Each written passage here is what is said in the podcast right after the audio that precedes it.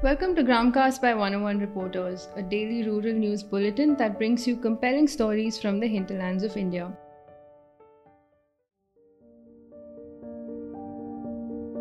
The Bihar government has announced three initiatives to improve financial inclusion of 10.3 lakh women self help groups in the state. Jivika is a World Bank supported poverty alleviation program which is operational since 2007. Under Jivika, contracts will be provided for supplying school uniforms for the 1.8 crore students in state schools. The Education Department has ordered for the uniforms to be purchased for the self help group clusters. Apart from this, ponds to develop fisheries are being built for women who are also being employed to run the kitchens in hospitals and other institutions. The Uttar Pradesh government has announced the setting up of 53 village haats or markets that will reduce both transportation costs for farmers and their dependence on middlemen.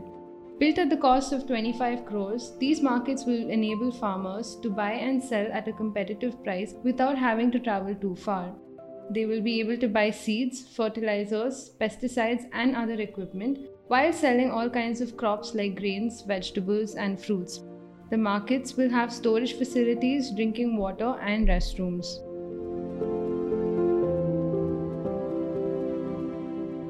More than 30 villages in Tamil Nadu's Villupuram district have been declared free of illicit arak liquor following concentrated action by the police in association with community members.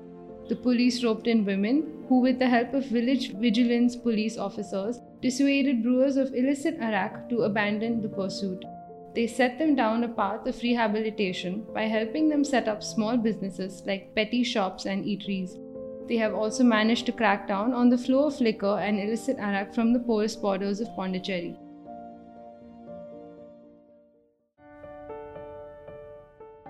That's all from us today at Gramcast by 101 Reporters. Follow and subscribe to us on Spotify, Apple, and Google Podcasts.